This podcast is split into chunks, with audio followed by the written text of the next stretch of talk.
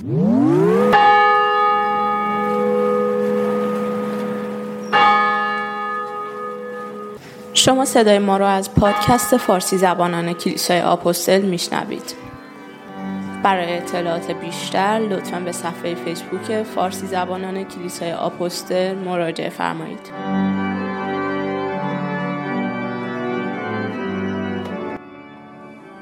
سلام. به سلسله پیام‌های تحت عنوان قطرۀ امید که توسط کلیسای دولتی دانمارک برای شما تهیه میشه خوش آمدید. امیدوارم که فیض، رحمت، سلامتی خداوند تمام جوانب زندگی شما رو، بلخص دل شما رو احاطه بکنه و شما در اطمینان خاطر به حضور خداوند در زندگی هاتون زندگی رو سپری کنید. آمین. امروز میخوایم راجع به مطلبی مهم صحبت بکنیم و اون هم خشمه. دیدید آدمایی که خیلی زود خشم برمیدارن، خیلی زود خجالت و شرمندگی برای خودشون و صدمات برای دیگران به بار میارن.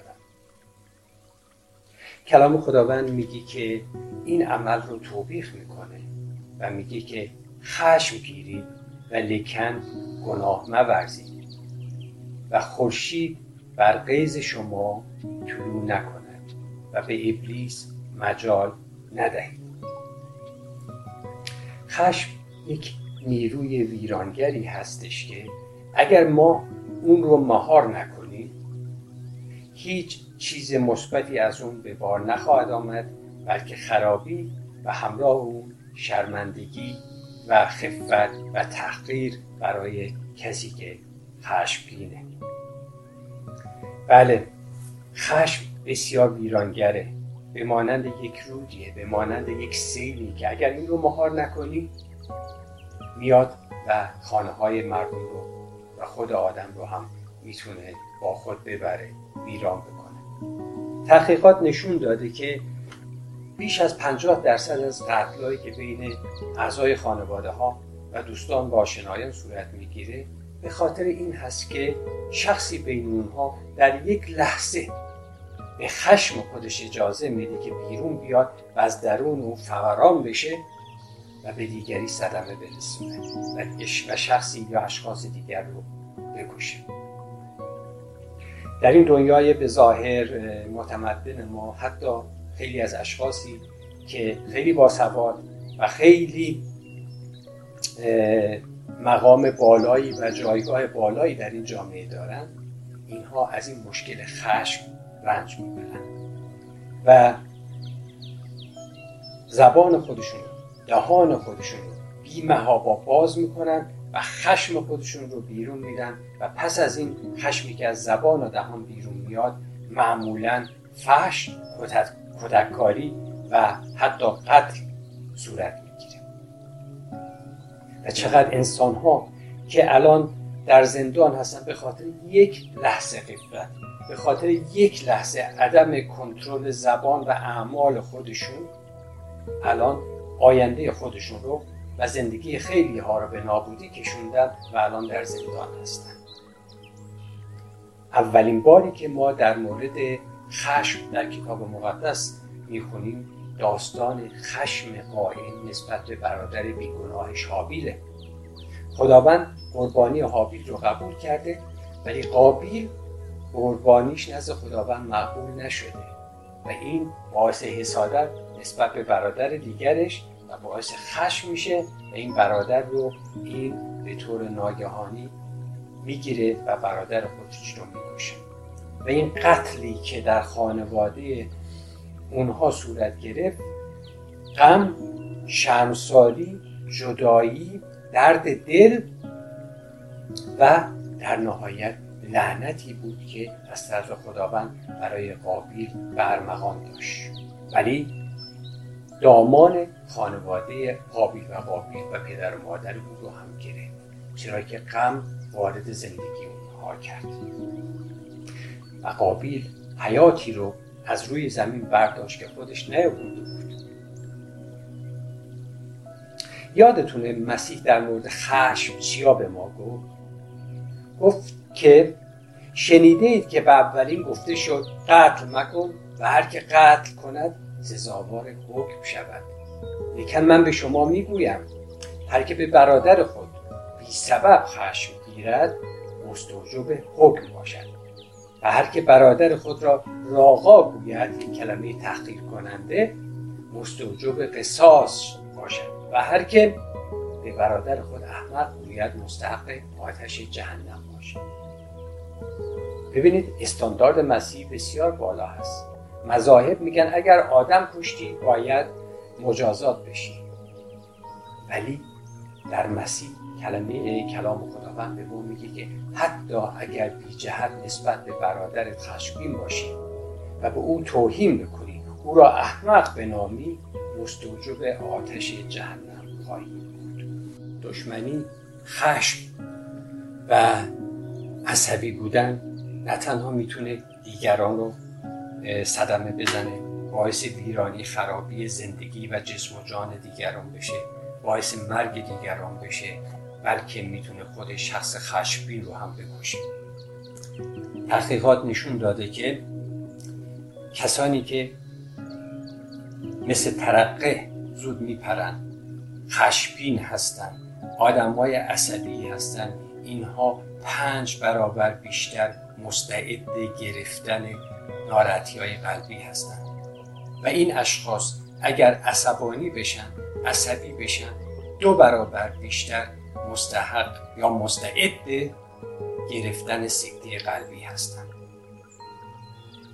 عیسی مسیح هم چند بار در کلام خداوند خوندیم، یکی دو بار خوندیم که عصبی شد، خشمگین شد، ولی تفاوت فاحشی بین خشمگین شدن عیسی مسیح با اشخاص عصبی وجود داره.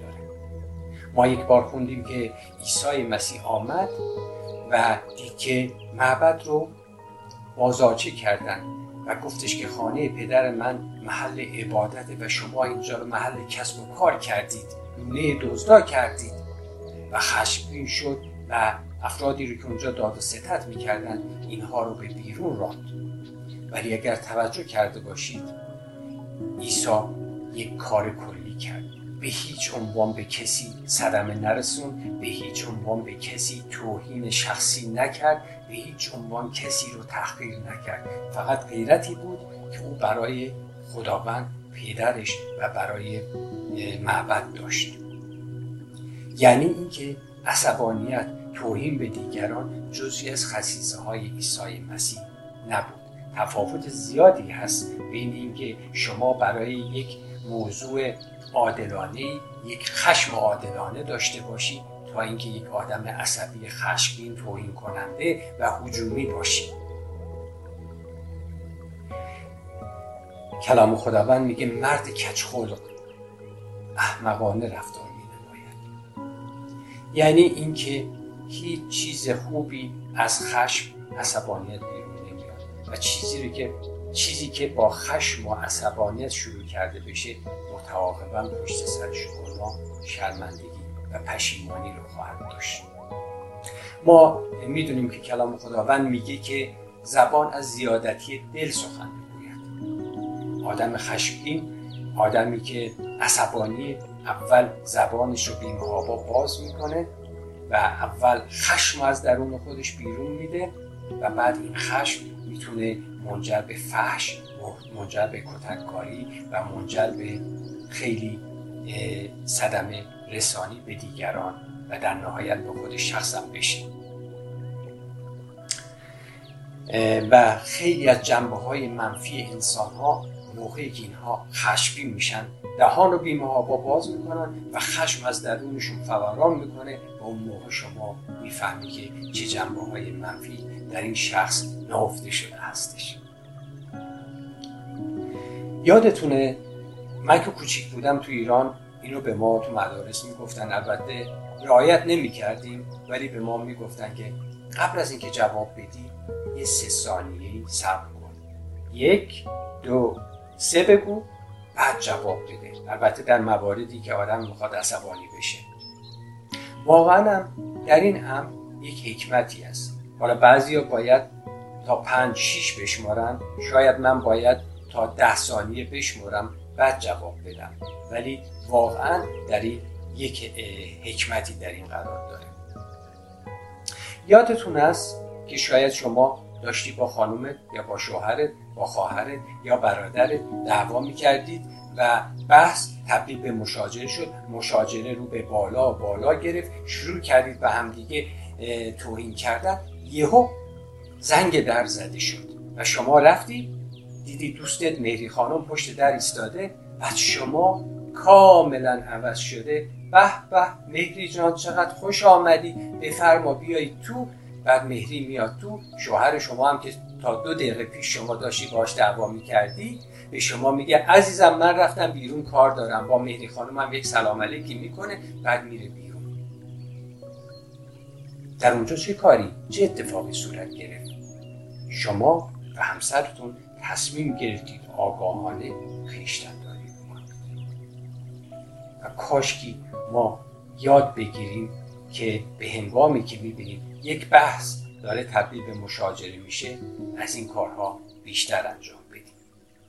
پس اول از همه چیز باید بدونیم که خشمگین شدن کار ابلهانه است.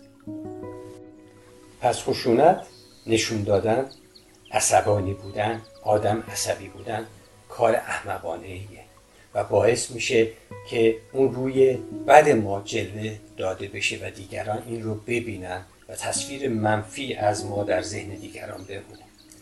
دو، خشمگین بودن باعث شقاق، باعث جدایی ها میشه.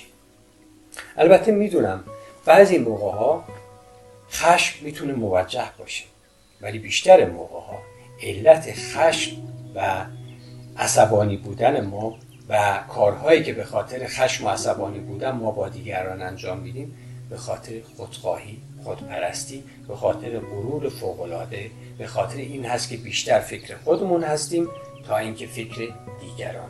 کلام خداوند میگه همان فکری را داشته باشید که در عیسی مسیح بود. مسیح همیشه اول به دیگران فکر میکرد بعد به خواسته‌های خودش. اجازه بدید یک مثالی از زندگی خودم رو به شما بدم. سالهای خیلی زیاد پیش وقتی که تازه ایماندار شده بودم یک مبلی خریده بودیم. وقتی من این مبل رو باز کردم که ببندم متوجه شدم که پیچ‌های این مبل رو به ما تحویل نداده بودن. لذا من زنگ زدم به اون مغازه که بپرسم ببینم که پس پیچ‌های این کجا هستش. پسر جوونی تلفن رو برداشت، خیلی سریع گفت لطفاً صبر کنید برمیگردم. تلفن رو گذاشت و تا ده دوازده دقیقه دیگه هیچ اتفاق دیگری نیفتاد و من منتظر ایشون بودم. شما فکر میکنید بعد از ده دوازده دقیقه که ایشون تلفن رو برداشت من با اون جوان چیکار کردم؟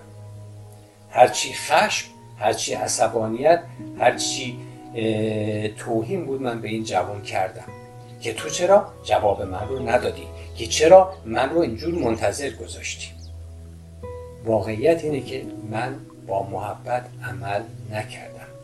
من به فکر خودم بودم، به فکر غرور خودم بودم. من میگفتم که چرا قشنگ خوب برای من توضیح ندادی که سرت شلوغ آقای فلانی، من نمیتونم الان پاسخگوی شما بشم، لطفاً به من اجازه بدید چند دقیقه دیگه به شما زنگ بزنم. من این انتظار رو داشتم ولی من به فکر این جوان نبودم که یک جوان شاید بیست ساله اونجا ایستاده ده دوازده تا مشتری دور و برشه، از این ورم تلفن ها رو باید جواب بده. و کار من کار خوبی نبود، بی محبتی بود. خوشبختانه روح القدس به قدری من رو در دلم توبیخ کرد که پنج دقیقه بعدش زنگ زدم همون آدمی که اینقدر این جوان رو توبیخ کرده بود. زنگ زدم و بهش گفتم که خواهش میکنم من رو ببخش، من میدونم رفتار من رفتار زشتی بود. و این جوان هم بزرگی کرد و من رو بخشید. و اونجا دیدید که شرمندگی از آن من بود. چرا؟ چون من کنترل زبان خودم رو نداشتم، کنترل رفتار خودم رو نداشتم. بله. سه، شخص تندخو متحمل عقوبت کارهای خودش خواهد شد، زیرا اگر او را خلاص دهی آن را باید مکرراً به جای آری. این آیه از کلام خداوند از امثال نوزده میگه شخص تندخو متحمل عقوبت کارهای خودش خواهد شد. بله، اگر شخصی که عصبانیه، شخصی که خیلی زود به خودش اجازه میده به دیگران توهین بکنه و خشمشو بعد دیگران بریزه، در نهایت عواقبش رو خواهد دید و خیلی چیزها رو در زندگی از دست خواهد داد. ممکنه سلامتی خودش رو از دست بده، ممکنه دوستان، ممکنه همسر خودش رو، ممکنه اعضای خانواده خودش رو از دست بده. چند تا خواهر و برادر میشناسید که در یک لحظه بی احترامی به هم دیگه، الان سالها هست که با هم دیگه صحبت نمی کنن، چون یکی از اونها یا هر دوتاشون دهان باز کردن و بدون اینکه خویشتنداری بکنن به هم دیگه توهین کردن. چقدر پدر و مادر میشناسید که الان دور از فرزندانشون هستن، چون پدر فرزند رو تحقیر کرده یا اینکه فرزند نسبت به والدین خودش بی احترامی کرده و رابطه ها شکسته. چرا؟ چون خویشتنداری نبود در اونها. پس شخص خشمگین عواقب کاراش رو خواهد دید، مثل اون شخصی که الان در زندانه، در یک لحظه به خودش اجازه داد توهین بکنه، صدمه بزنه، چاقو بزنه، آدم کشی بکنه و الان تا آخر عمر شاید باید عواقب این کارش رو بده. بله، مخصوصا کسانی که مایل به خدمت در کلیساها هستند و خادم هستند، اونها بیش از هر کسی باید بتونن بر خشم خودشون غلبه کنن و آن رو مهار بکنن. کلام خداوند علاوه بر این که میگه که ما باید میوه خویشتنداری رو داشته باشیم، در اون قسمت از کلام که راجع به میوه روح صحبت میکنه، در کتاب اول تیموتائوس هم راجع به این صحبت میکنه که خادم خداوند باید ملایم و معتدل باشه. ملایم بودن و معتدل بودن مستلزم اینه که خیلی موقع‌ها ما از حق خودمون بگذریم. بله، پس اگر شما آدم خشمگینی هستی، خیلی زود عصبی میشی، خیلی زود هجومی میشی و میخوای بری به طرف نشون بدی که خیلی کار اشتباهی کرده، یا مایل به دعوا هستی، شاید در شما یک نابخشودگی وجود داره. شاید در گذشته کسی به شما بدی کرده و این شما رو رنجونده و زخمی در دل شما باز کرده. برو نزد خداوند و اون شخص یا اشخاص رو ببخش، همان گونه که خداوند تو رو بخشیده، و زخمت رو و دردت رو به خداوند بده که او زخمای شما رو خواهد بست، برام مرهم خواهد گذاشت و شما رو شفا خواهد داد. خیلی موقع‌ها آدم‌های هجومی به خاطر بدی‌هایی است که در گذشته احساس می‌کنن یا واقعاً به اونها بدی شده. در غیر این صورت، بعد از اینکه بخشیدی، اگر کسی رو داری که باید ببخشی، برو به حضور خداوند و بگو روح القدس بیا و منو کمک کن و میوه خویشتنداری رو در من به بار بیار. و یک راهنمایی عملی که میتونیم به همدیگه بدیم این است که کلام خداوند میگه برای صحبت کردن کند و برای گوش کردن تند باشی. از این به بعد هر موقع احساس میکنی که داری تحریک میشی و کسی داره با رفتار خودش، با سخنان خودش تو رو عصبی میکنه، به یاد خودت بنداز که شاید بهتره چند ثانیه تأمل بکنی و بعداً جواب ایشون رو بدی. و شاید هم بهتره که به خانومت یا به هر کسی دیگری که داری باهاش مشاجره میکنی بگی که من رفتم یه ده دقیقه قدم بزنم، بعدم میایم با هم بعدم میام با هم صحبت میکنیم. من به شما قول میدم بعد از ده دقیقه وقتی شما برگشتید، مشاجره شما دوباره برمیگرده و تبدیل به همون بحث میشه. ممکنه یه بحثی بشه که شما راجع بهش توافق ندارید، ولی دیگه از اون حالت مشاجره که میتونه تبدیل به دعوا و کتککاری و اینجور چیزا بشه بیرون اومده. پس گاه گاهی وقتی میبینید که جو خونه یا جو با دوستان بده، یه مقدار خودتون رو کنار بکشید یا یه مقدار سکوت کنید تا اینکه بدونید که چه جواب حکیمانه‌ای باید به اون شخص بدید. و در نهایت نهایت اینه که عزیزان، نه همه چیز ارزش دعوا کردن رو داره. خیلی موقع‌ها واقعاً به ما بدی میشه، به همه ما بدی میشه، بی احترامی میشه. چقدر شده که در ترافیک دیگران حق ما رو خوردن یا رفتار زشتی نسبت به ما انجام دادن یا حرفای زشتی به ما از تو ماشینشون گفتن. ولی آیا هر دفعه ارزش اینو شو ارزش اینو داره که ما بریم از ماشین بیرون، یقه طرف رو بگیریم و باهاش دعوا کنیم؟ این باعث شرمندگی ما خواهد بود. بله، بیایید دعا بکنیم که خداوند خودش میوه خویشتن‌داری رو در ما به عمل بیاره. پدر جان، در نام عیسی مسیح تو رو شکر میکنم که تو به توسط روح القدس خودت من رو کمک خواهی کرد تا اینکه حکمت داشته باشم که چگونه رفتار کنم، چگونه خداوند رو پاسخگوی دیگران بشم و در مواقعی که خشم میخواد از من فوران کنه اون رو مهار بکنم. در نام عیسی مسیح دعا رو کردیم. آمین.